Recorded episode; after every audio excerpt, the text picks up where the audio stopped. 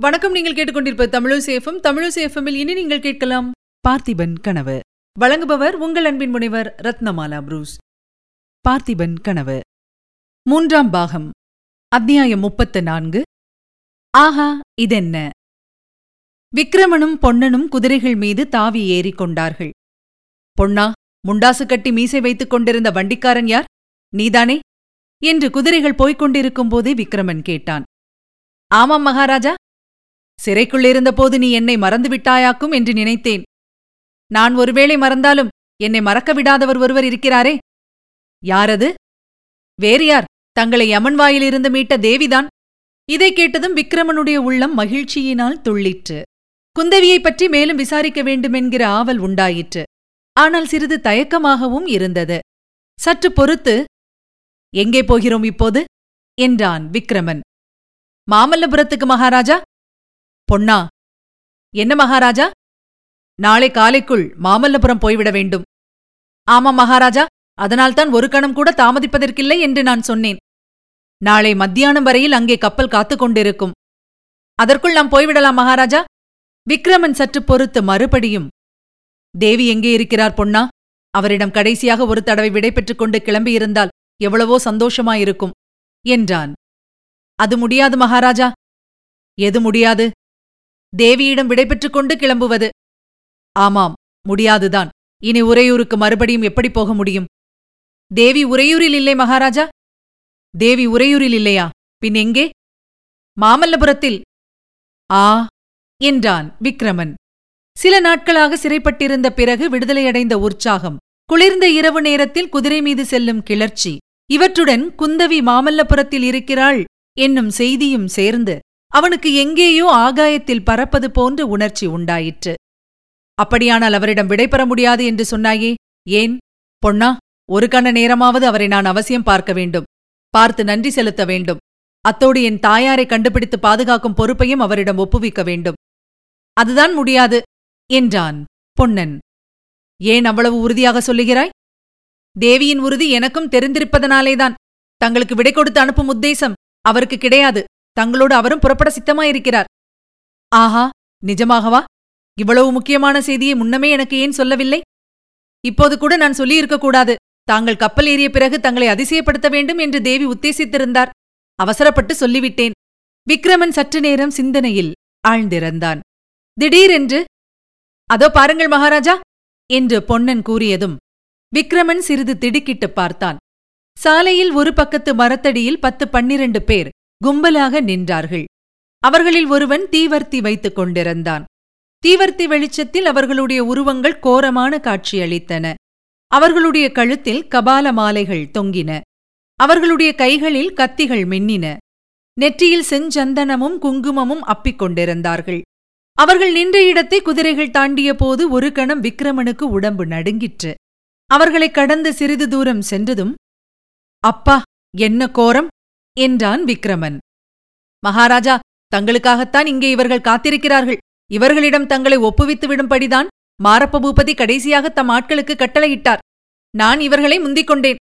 தாங்கள் குதிரைமேல் இவ்விதம் தனியாகப் போவீர்கள் என்று இவர்கள் எதிர்பார்த்திருக்க மாட்டார்கள். இன்னும் ரொம்ப நேரம் காத்திருப்பார்கள். பிறகு கபால பைரவரிடம் போய் தாங்கள் வரவில்லை என்று தெரிவிப்பார்கள். இன்று கபால பைரவருக்கு மாரப்ப பூபதி மேல் பிரமாதமான கோபம் வரப்போகிறது என்றான் பொன்னன். பொன்னா சக்கரவர்த்தின் சிரசாக்கினை காபாலிகர்கள் பலி இந்த இரண்டு வித ஆபத்துக்களிலிருந்துமல்லவா என்னை நீ தப்புவித்திருக்கிறாய்? முன்னே காட்டாற்றில் போனவனை எடுத்து உயிர் கொடுத்து காப்பாற்றினாய். சோழ வம்சத்தின் குலதெய்வம் உண்மையில் நீதான். உனக்கு நான் என்ன கைமாறு செய்யப் போகிறேன்? நாளைய தினம் உன்னை விட்டு பிரிவேன். மறுபடியும் எப்போது காண்பேனோ என்னவோ. லட்சணம்தான் என்றான் பொன்னன். என்ன சொல்கிறாய்? என்னை விட்டாவது தாங்கள் பிரியவாவது? ஏன் அப்படி சொல்கிறாய்? இன்னொரு தடவை தங்களை கப்பலில் அனுப்பிவிட்டு நான் இங்கே இருப்பேன் என்று நினைக்கிறீர்களா? இங்கே எனக்கென்ன வேலை? வள்ளி ஏற்கனவே குந்தவி தேவியுடன் மாமல்லபுரத்தில் இருக்கிறாள். நானும் அவளும் தங்களுடன் வரப்போகிறோம். விக்ரமன் சற்று மௌனமாக இருந்துவிட்டு பொன்னா நீ சொல்வது எனக்கு எவ்வளவோ மகிழ்ச்சி அளிக்கிறது.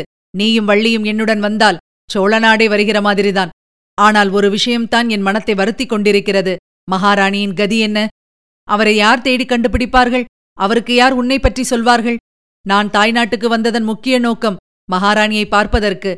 அவரை பார்க்காமலே திரும்பிப் போகிறேன். அவருக்கு என்னை பற்றி செய்தி சொல்லவாவது யாரேனும் இருக்க வேண்டாமா? என்றான். பொன்னனுடைய மனத்திலும் அந்த விஷயம் உறுத்திக் கொண்டிருந்தது. சிவனடியாரிடம் தான் சொன்னபடி ஒன்றுமே செய்யவில்லை. அவர் என்ன ஆனாரோ என்னவோ மகாராணியை ஒருவேளை கண்டுபிடித்திருப்பாரோ? பொன்னனுடைய மனத்தில் சமாதானம் இல்லாவிட்டாலும் வெளிப்படையாக மகாராணியைப் பற்றி தாங்கள் கவலைப்பட வேண்டாம் மகாராஜா. அவரை சிவனடியார் பாதுகாப்பார். சிவனடியாரால் ஆகாத காரியம் ஒன்றுமில்லை.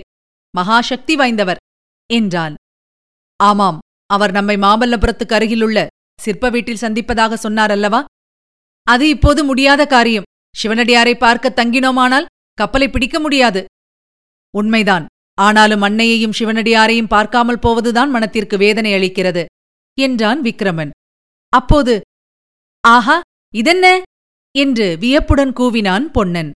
இதற்குள் அவர்கள் காட்டாற்றை சமீபித்து அதன் இக்கரையிலுள்ள மகேந்திர மண்டபத்துக்கு அருகில் வந்துவிட்டார்கள் அந்த மண்டபத்தின் வாசலில் தோன்றிய காட்சிதான் பொன்னனை அவ்விதம் வியந்து கூவச் செய்தது. அங்கே ஏழெட்டு ஆட்கள் ஆயுதபாணிகளாக நின்றார்கள். இரண்டு பேர் கையில் தீவர்த்தி பிடித்துக் கொண்டிருந்தார்கள். மண்டபத்தின் வாசலோரமாக ஒரு பல்லக்கு வைக்கப்பட்டிருந்தது.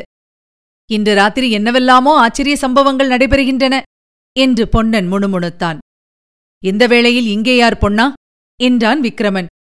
தெரியவில்லை மகாராஜா. இவர்கள் காபாலிகர்கள் இல்லை. நிச்சயம் வேற யாராயிருக்கலாம்?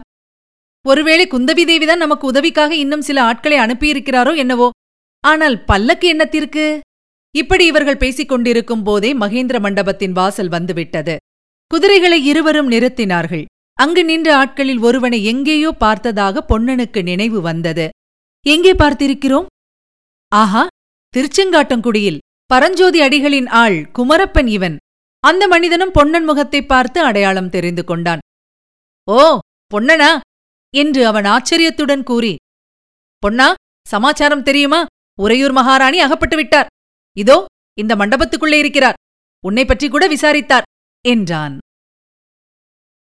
இதுவரை நீங்கள் கேட்டது அமரர் கல்கையின் பார்த்திபன் கனவு. வழங்கியவர் உங்கள் அன்பின் முனைவர் ரத்னமாலா புரூஸ். மீண்டும் அடுத்த அத்தியாயத்தில் சந்திக்கலாம். இணைந்திருங்கள் மகிழ்ந்திருங்கள். இது உங்கள் தமிழோசி எஃப்எம் இது எட்டு திக்கும் எதிரொலை கட்டம்.